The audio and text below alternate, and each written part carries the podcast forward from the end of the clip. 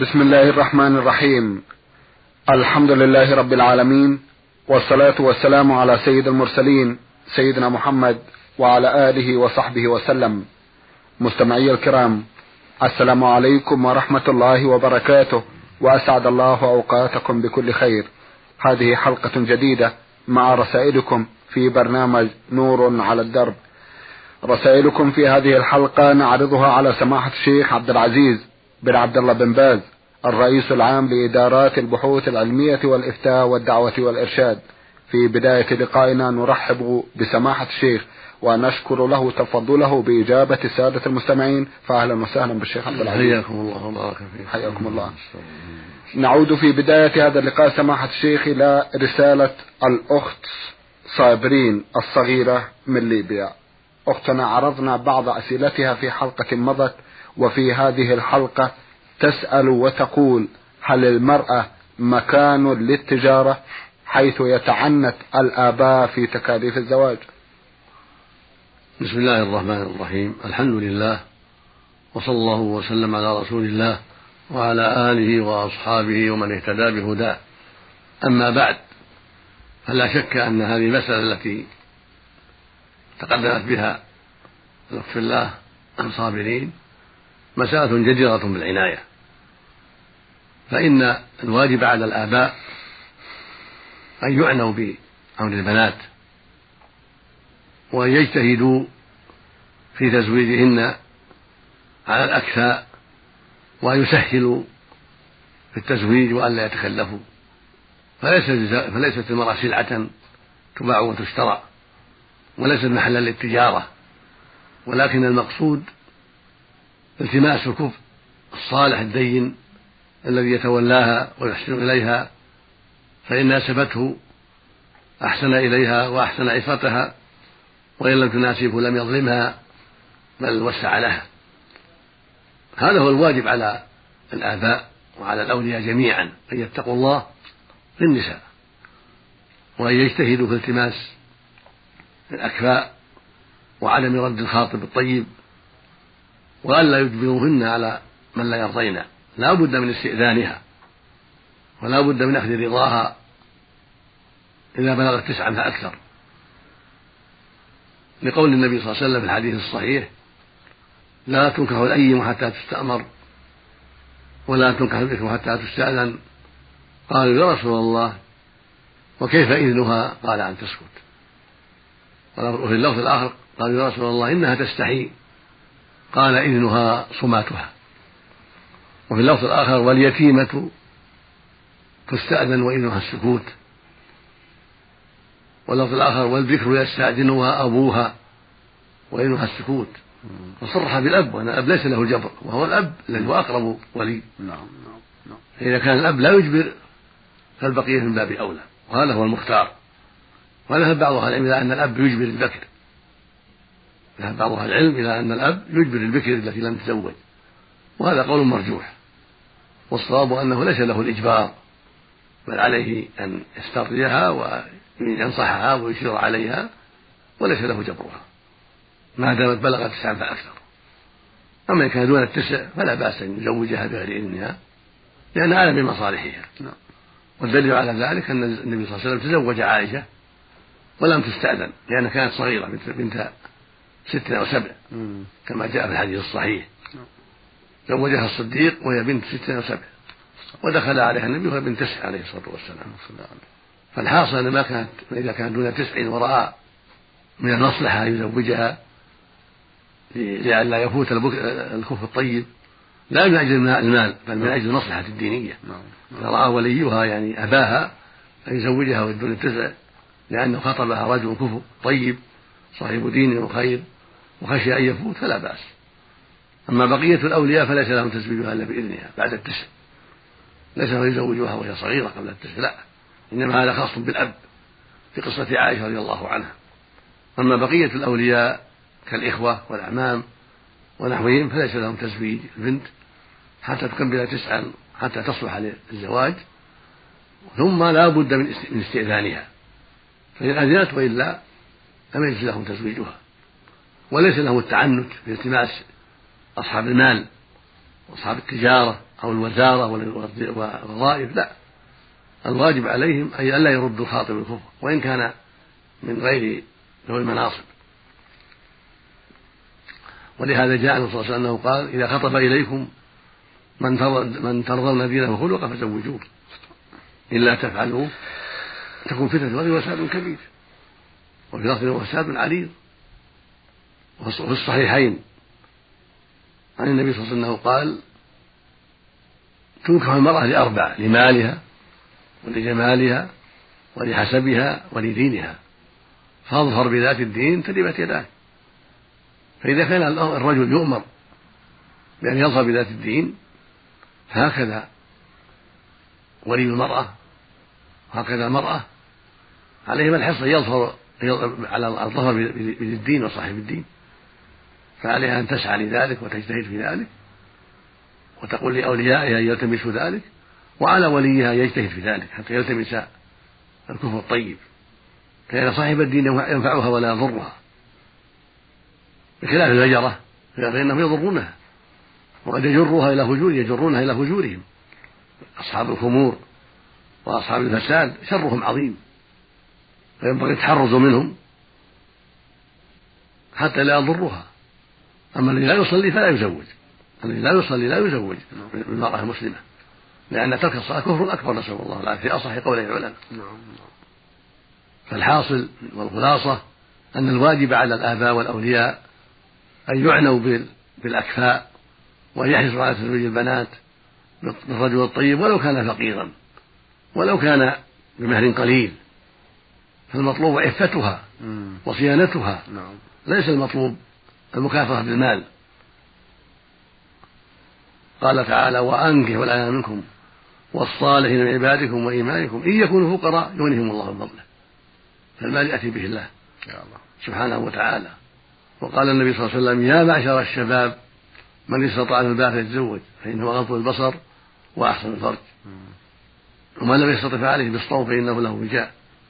ولم يقل إذا خطب منكم ذو المال الكثير بل أمر الجميع بالزواج هذا عام للرجال والنساء. نعم. يا معشر الشباب. من استطاع من الباء فيتزوج فإنه غض البصر وأحسن الفرج فإذا كان الشاب مأمورا بالزواج فهي كذلك مأمورة. إذا خطب إليها الكفر عليها أن تزوج عليها أن تبادر وعليها أن ترضى وأن تقبل. ولا يجوز لأوليائها منع الزواج من أجل المال والمكاثرة بالمال أو لأسباب لا وجه لها. نعم. جزاكم الله خيرا. أختنا تسأل في سؤالها الأخير وتقول إن والدتها أنجبت أحد عشر مولودا خمسة صغار والبقية كبروا وقد تعبت كثيرا. هل لها أن تقف عن الحمل والولادة إذا كان يضرها الحمل بشهادة الأطباء فلا بأس وإلا فلا تقف. قد يرزقها الله خيرا من هؤلاء قد يرزقها الله. ولدا خيرا من هؤلاء وأصلح. فلا تقف. إلا إذا كان هناك مضرة. إذا كان مضرة فلا بأس. بارك الله فيكم. جزاكم الله خيرا. أخت لنا من المغرب عائشة عرضنا بعض أسئلتها في حلقة مضت وفي هذه الحلقة تسأل وتقول الذين يعيشون لحظات غيبوبة هل ينتقض وضوءهم أو لا؟ هذا فيه تفصيل. طيب. مثل النوم. مم. كان شيء يسير. ما يزيل الوعي. ولا يمنع الإحساس بخروج الحدث. فلا يضر. كالنائم الذي ينعس يصيبه نعاس خفيف. ما يست... ما يستغرب في نومه. يسمع الناس يسمع الحركة. هذا لا يضره طهارته صحيحة. حتى يعلم أنه خرج منه شيء. هكذا إذا كانت الغيبوبة لا تمنع الإحساس. من تعاطى بعض الأدوية أو بعض الأشياء التي قد يحصل بها شيء من الغيبوبة لكنها غير تامة بل يحس معها بالحدث يسمع الكلام. هو مثل الناعس. أما إذا كانت غيبوبة تمنع شعوره بما يخرج منه كالسكران ومصاب بمرض أفقده شعوره صار في غيبوبة هذا ينتقل الوضوء كالإغماء كما لو أغمي عليه. بأي سبب من الأسباب فإنه أعظم من النوم. ينتقل معه الوضوء. المصابون بالصرع سمعت كذلك كذلك أعظم. أيوة. نعم إذا صرع نعم. ثم عافاه الله وزال عنه الصرع يتوضأ. بارك الله فيكم. أختنا تسأل تقول هل لها أن تدخل في مجلس عليه صور وليس لها الحق في نزعها؟ نعم إذا كان لها حاجة. فيه الحاكم يقضي. فيه بياع باع يبيعون ويشترون تشتري منهم حاجاته ما يضرها أما إذا كان ما لها حاجة فعدم الدخول أولى. أما إذا كان هناك حاجة لأن في محل البيع والشراء في محل حلقة علم في محل قاضي محتاج إلى الدخول عليه محل أمير يحتاجون إلى رفع شكواهم إليه يعني في محل حاجة لا بأس. طيب طيب. المستمع علي حسن بكري الربعي يسأل عن حكم لفظ صدق الله العظيم في نهاية قراءة القرآن الكريم. هل هي بدعة أم هي سنة أم ماذا حكمها وما الحكم في من قال إنها بدعة هذه الكلمة حدثت أخيرا بين الناس واشتهرت بين الناس ولا نعلم ولا نعلم لها أصلا عن السلف الصالح ولكنها الآن واقعة بين الناس وربما وقعت بين أهل العلم أيضا نعم. عندما يقرأ عليهم قارئ فالناس يتسامحون فيها كثيرا. والذي يظهر لي أنه لا أصل لها وأن تركها أولى والقول بأنها بدعة قول قريب ليس بالبعيد لأن يعني القاعدة كل ما حدث مما يتقرب به إلى الله وليس له أصل يقال له بدعة. لقول النبي صلى الله عليه وسلم من عمل عملا ليس عليه أمر فهو رد. وقال صلى الله عليه وسلم من أحدث في أمرنا هذا ما ليس منه فهو رد. فالتزامها بعد كل قراءة حتى إن بعضهم يقرأها في الصلاة هذا لا وجه له. والذي أرى أن الواجب ترك ذلك. أما إذا فعل بعض الأحيان أو عند وجود أسباب مثل رأى ما يدل على ما أخبر به الرسول صلى الله عليه وسلم أنه مما يقع في آخر الزمان فيقول صدق الله ورسوله أخبر النبي كذا كذا وقد وقع. نعم. كما فعل علي رضي الله عنه لما رأى المخدج في الخوارج لما قتلهم ورأى المخدج اللي هو علامة أخبر بها النبي صلى الله عليه وسلم لما رأى قال صدق الله ورسوله. يعني هذه علامة ما قاله النبي صلى الله عليه وسلم. نعم. فالحاصل أن إذا وجد لها أسباب أما يكون يلزمها عند كل قراءة هذا لا أصل له والذي ينبغي ترك ذلك. نعم. بارك الله فيكم. من قالها سماحة الشيخ؟ هل يأتم؟ من قال يخشى, يخشى عليه إذا داوم على ذلك. أيوة. يخشى عليه لأن وصف البدع ينطبق عليها. وصف البدع ينطبق عليها. نعم. بارك الله فيكم. من جمهورية اليمن الديمقراطية الشعبية حضرموت منطقة ترس رسالة بعث بها أخونا سعيد خميس الصويل ضمنها خمسة أسئلة. في سؤاله الأول يقول يوجد عندنا الكثير من علماء الدين كما يصفهم يقومون بدق الطبول داخل المساجد. مع استعمال المدروف الناي وهو نوع من الموسيقى وينشدون معه الأناشيد المعبرة عن أشخاص مقبورين يسألونهم ويطلبون منهم العون. فبماذا ترشدون هؤلاء؟ أبقاكم الله. هؤلاء يسمون الصوفية والتصوف الذي أحدثه هؤلاء بدعة في الدين.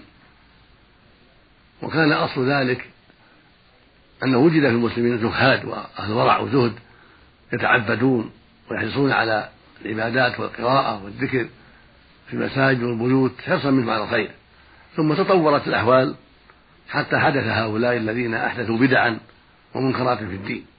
منها هؤلاء الذين ذكرهم السائل الذين يتعبدون بالطبول والدفوف والأناشيد والأغاني وآلات اللهو.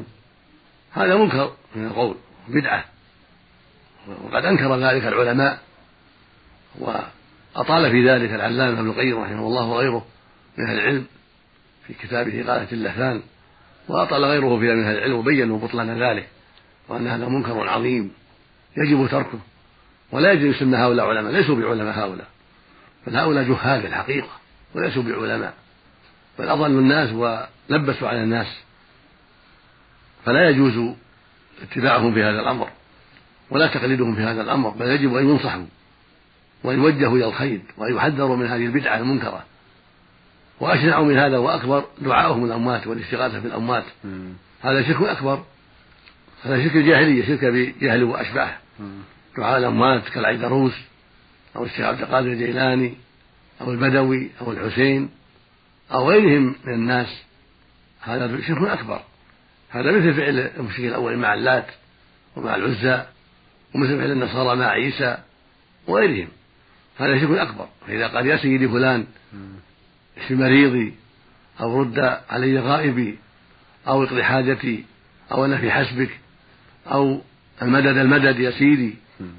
سواء كان هذا مع النبي عليه الصلاة والسلام أو مع الحسين بن علي بن أبي رضي الله عنه أو مع الشيخ عبد القادر الجيلاني أو مع العيدروس أو مع البدوي أو مع الستة فيسة أو الست زينب أو غيرهم من اشتهروا في مصر وغيرها. وفي الجنوب العيدروس وناس آخرين. وفي العراق الجيلاني وناس آخرين. كل هذا من الشر العظيم. وكل هذا مما أحدثه الجهال وأشباه الجهال. فدعوة الأموات والاستغاثة بالأموات والنذر لهم والذبح لهم هذا من الشرك الأكبر. بإجماع أهل العلم. يقول الله سبحانه قل إن صلاتي يقول يا محمد الناس إن صلاتي ونسكي يعني ذبحي ومحياي ومماتي لله رب لا شريك له. فجعل الصلاة لله والذبح لله لا شريك له. وقال سبحانه إنا أعطيناك الكوثر فصل لربك وانحر. فالصلاة لله والذبح لله. فمن صلى لغير الله كفر وهكذا من ذبح لغير الله. وقال جل وعلا وأن المسائل فلا تدعوا مع الله أحدا. فلا يدعى مع الله أحد. ولا أحدا يعم الأنبياء والأولياء وغيرهم. نكرة في سياق النهي. تعم الناس كلهم. وتعم الخلائق. وقال عز وجل ولا تدع من دون الله ما لا ينفعك ولا يضرك. فإن فعلت فإنك إذا من الظالمين. يعني المشركين وكل مخلوق دون الله لا ينفع ولا يضر. هذا وصف عام. جميع المخلوقات لا تنفع ولا تضر. إلا بالله هو الذي جعل فيها النفع والضر سبحانه وتعالى. فلا يجوز دعاء أي مخلوق دون الله. لا صنم ولا شجر ولا حجر ولا نبي ولا ولي ولا صاحب قبر ولا غير ذلك. وقال سبحانه من يدعو مع الله إلها آخر لا برهان له به فإنما حسابه عند ربه إنه لا يفلح الكافرون. فسمى هذا كفرا وسماهم كافرين نعوذ بالله بدعائهم الأموات وبدعائهم الأصنام والأشجار والأحجار. وقال سبحانه في كتابه العظيم ذلكم الله ربكم له الملك والذين تدعون من دونه ما يملكون من قطمير هذا يعم الأصنام والأولياء والأنبياء وغيرهم. والذين تدعون من دونه ما يملكون من قطمير. والقطمير اللفافة التي على النواة. كلها ملك لله سبحانه وتعالى. إن تدعوهم لا يسمعوا دعاءكم. ولو سمعوا ما استجابوا لكم. ما يقدرون. ويوم القيامة يكفر بشركهم. فسمى عملهم شركا. سمى دعاهم إياهم شركا. ويوم القيامة يكفر بشرككم. ثم قال سبحانه ولا ينبئك مثل خبير وهو الله سبحانه هو اللي أخبر عن هذا وهو العالم بأحواله سبحانه وتعالى. فسماه بها سماه بهذا شركا. وفي آية المؤمنون سماه كفرا فقال ومن يدعو مع الله إلها آخر لا برهان له به. كل كافر ما له برهان. كل كافر ما له برهان. نعم، نعم. فإنما حسابه عند ربه إنه لا يفلح الكافرون. قال عز وجل ومن أضل ممن يدعو من دون الله من لا يستجيب له إلى يوم القيامة؟ وهم عن دعائهم غافلون. وإذا حشر الناس كانوا لهم أعداء وكانوا بعبادتهم كافرين. ويقول النبي صلى الله عليه وسلم الدعاء هو العبادة. فجعل العبادة الدعاء هو العبادة نفسها. فهذا يدل على عظم شأن الدعاء. فإذا قال يا سيدي اشف مريضي رد حاجتي رد غائبي اشفع لي. المدد المدد أو ذبح له فقد وقع منه أنواع من الشرك. وفي هذا المعنى يقول النبي صلى الله عليه وسلم لعن الله من ذبح لغير الله. رواه الإمام مسلم في صحيحه من حديث أمير بن علي بن أبي طالب رضي الله عنه. قال حدثني بأربع كلمات. لعن الله من ذبح لغير الله. لعن الله من لعن والديه. لعن الله من آوى محدثا لعن الله من غير من الأرض أربع مسائل لعن أصحابها لعنهم الله جل وعلا. وأعظمها الذبح لغير الله. يتقربون بالبقر أو بالإبل أو بالغنم أو بالعجول أو بالدجاج إلى غير الله. إلى الأموات والغائبين. هذا شرك أكبر. وروى الإمام أحمد رحمه الله في إسناد جيد عن طارق بن شهاب رضي الله عنه. قال مر رجلان على قوم لهم صنم. لا يجوز أحد حتى يقرب له شيئا. فقالوا لأحدهما قرب. قال ليس عندي شيء أقرب قالوا قرب ولو ذبابا فقرب ذبابا فخلوا سبيله فدخل النار. ذباب تقرب به إلى غير الله. وقالوا الآخر قرب. قال ما كنت لي أقرب لأحد شيئا دون الله عز وجل. فضربوا عنقه فدخل الجنة. هذا يدل على أن التقرب لغير الله في العبادات من ذبح أو دعاء أو استغاثة أو نذر أو نحو ذلك شرك أكبر بالله سبحانه وتعالى. حتى ولو كان مقرب حقيرا كعصفور أو حمامة أو ذباب أو ما أشبه ذلك. كيف الذي يقرب الإبل والبقر والغنم والعجول؟ يكون شركه أكبر نعوذ بالله وأشد. فالحاصل أن هذه هذا العمل من هؤلاء من دعائهم الأموات والاستغاثة بالأموات شرك أكبر. وضربهم بالدفوف وقيامهم بالأغاني والناي وأنواع الملاهي هذا من من المنكرات وتعبدهم بهذا من البدع. هم يتعبدون بهذا من البدع. التي أحدثها الصوفية. والصوفية شرهم عظيم نسأل الله أن يهديهم. قد أحدثوا بدعا كثيرة فنسأل الله أن يهديهم ويردهم للصواب الواجب عليهم وعلى غيرهم الرجوع إلى كتاب الله وإلى سنة رسول الله صلى الله عليه وسلم وأن يسيروا على ما كان عليه النبي وأصحابه. هذا هو الهدى. هذا هو الصراط المستقيم. ما سر عليه النبي وأصحابه هو الصراط المستقيم. لا يجوز لأهل التصوف ولا غيرهم. أن يتركوا طريق النبي صلى الله عليه وسلم وأن يحدثوا طريقا آخر لا. الباب موقوف الباب العباد توقيفي ليس لأحد يحدث شيء في دين الله عز وجل. ولهذا يقول الله سبحانه وأن هذا صراطي مستقيم فاتبعوه ولا تتبعوا السبل فتفرق بكم عن سبيله. روى الإمام أحمد وغيره ومحمد بن نصر المروزي في كتاب السنة وجماعة آخرون بإسناد صحيح عن عبد الله بن مسعود رضي الله عنه. قال خط رسول خطا مستقيما فقال هذا سبيل الله. ثم خط خطوط عن يمينه وعن شماله فقال هذه السبل وعلى كل سبيل منها شيطان يدعو إليه. هكذا. هذه السبل التي حدثها الصوفي وأشباههم كلها من الشياطين. كلها طرق دعا إليها الشيطان. الواجب الحذر. والشياطين قسمان صنفان. شياطين الإنس شياطين الجن. نعم. وكل من خرج عن طريق الله وتمرد على شرع الله فهو من الشياطين. فشياطين الإنس من جنس دعاة الشرك من الصوفية وغيرهم. هم شياطين الإنس.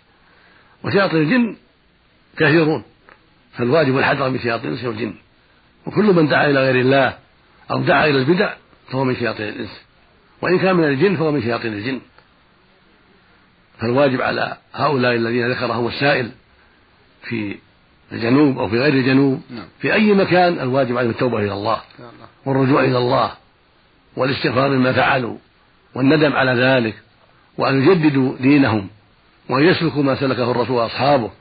هل يسلكوا طريق رسول الله صلى الله عليه وسلم وطريق أصحابه الذي سار عليه تابع لهم بإحسان من استقامة من الاستقامة على دين الله وعبادته كما شرع الله سبحانه وتعالى وترك البدع؟ رزق الله لجميع الهداية والتوفيق ولا حول ولا قوة إلا بالله. نعم. جزاكم الله خيرا ونفع بعلمكم سماحة الشيخ عن قراءة الفاتحة عند كل أمر في بدايته خير. لا لا أصل لهذا. لا أصل لهذا. لا, لا قبله ولا بعده. ما يفعل بعض الناس يقرأ الفاتحة عند البدء أو عند النهاية عند نهاية الطواف أو السعي أو غير ذلك من العبادات لا أصل لهذا. نعم. إنما شرع الله قراءتها في الصلاة. قراءتها مع القرآن كل ما ختم عاد بدأ بها وقرأ طيب. أما أن يخصها بقراءة عند طوافه أو, أو آخر طوافه أو في أنواع المعاملات اللي يعملها هذا ما, ما, ليس لهذا أصل. لكن إذا قرأ الحمد لله في أول الدعاء وصلى على النبي صلى الله عليه وسلم قال الحمد لله رب العالمين الرحمن الرحيم مالك يوم الدين أول الفاتحة لأن حمد وثناء أو تحمد بغير ذلك من أنواع الحمد لا بأس عند الدعاء عند أول الدعاء ثم يصلي على النبي ثم يدعو هذا لا بأس به. قراءة أولها لأنها حمد وثناء لأنه ثناء على الله وتمجيد الله سبحانه وتعالى. نعم. إذا قرأ القارئ في مسجد أو في مناسبة معينة آيات من القرآن الكريم وانتهى من ذلك يقول الفاتحة كيف تقول هذا لا أصل أيضا. لا أصل لا لا أصل بدعة. إذا على المسلم أن يتجنبها ولا يستجيب لهذا النداء. نعم نعم. بارك الله النبي صلى الله عليه وسلم يقول قاعدة شرعية يقول من عمل عملا ليس عليه أمرنا فهو رد. وهذا في العبادات هذا في الأعمال التي يتعبد بها الناس. أما أمور الدنيا في البيع والشراء والزراعة هذه أمور إلى عادات الناس وعرفهم. أما العبادات التي يتقرب بها الإنسان إلى الله هذا ليس له أن يحدث شيئا لا عند الدعاء ولا غيره. نعم. بارك الله فيكم. أخونا يسأل سؤال طويل أرجو أن يتسع له بقية وقت هذه الحلقة. يقول يقوم بعض الناس بوضع نقود ليست بسيطة على القبور بما يسمونها قبور الأولياء ثم تجمع هذه النقود ويصرفونها في تعمير القباب وزخرفتها ووضع الأنوار عليها واستعمال مكبرات الصوت على تلك القباب لنشر دعايات ذلك الولي. كما يؤدون هناك صلاة الفريضة أحيانا داخل المقابر حول ذلك الولي. فما حكم الدين الإسلامي في مثل هذه الأفعال؟ أفادكم الله. أولا التقرب بالنقود أو بالطعام أو بالخبز إلى القبور هذا منكر ومن الشرك الأكبر لأنها تقرب إليهم وعبادة لهم بالصدقات. يتقرب إليهم يرجو بهذا فضلهم وثوابهم وبركتهم مثل لو ذبح لهم ومثل لو صلى لهم. لأنه إنما تقرب بذلك لأنه يرى أنهم يصلحون لهذا الأمر. وأنه يتقرب إليهم بالصدقات أو بالذبائح أو بغير ذلك حتى ينفعوه حتى يشفعوا له حتى يبرئوا مريضه حتى يعطوه الولد أو غير ذلك. وأما ثانيا فاتخاذ القباب على القبور أيضا منكر. لا يجوز البناء عليها مطلقا بل, يجب أن تبقى مكشوفة ليس عليها بناء. لقول النبي صلى الله عليه وسلم لعن الله اليهود والنصارى اتخذوا قبور انبياء مساجد. ولما ثبت في الصحيح عن جابر رضي الله عنه قال نهى الرسول صلى الله عليه وسلم عن تجسيس القبور وعن القعود عليها وعن البناء عليها. فالرسول نهى عن البناء عليها ونهى عن الكتابة عليها. فالواجب ألا يكتب عليها ولا يبنى عليها. لا قبة ولا غيرها. ثالثا الصلاة عند القبور. لا تجوز. الرسول لعن من اتخذها مساجد وقال صلى الله عليه وسلم ألا وإن من كان قبلكم كانوا يتخذ قبور أنبيائهم وصالحيهم مساجد ألا فلا تتخذوا مساجد فإني أنهاكم عن ذلك رواه مسلم في الصحيح.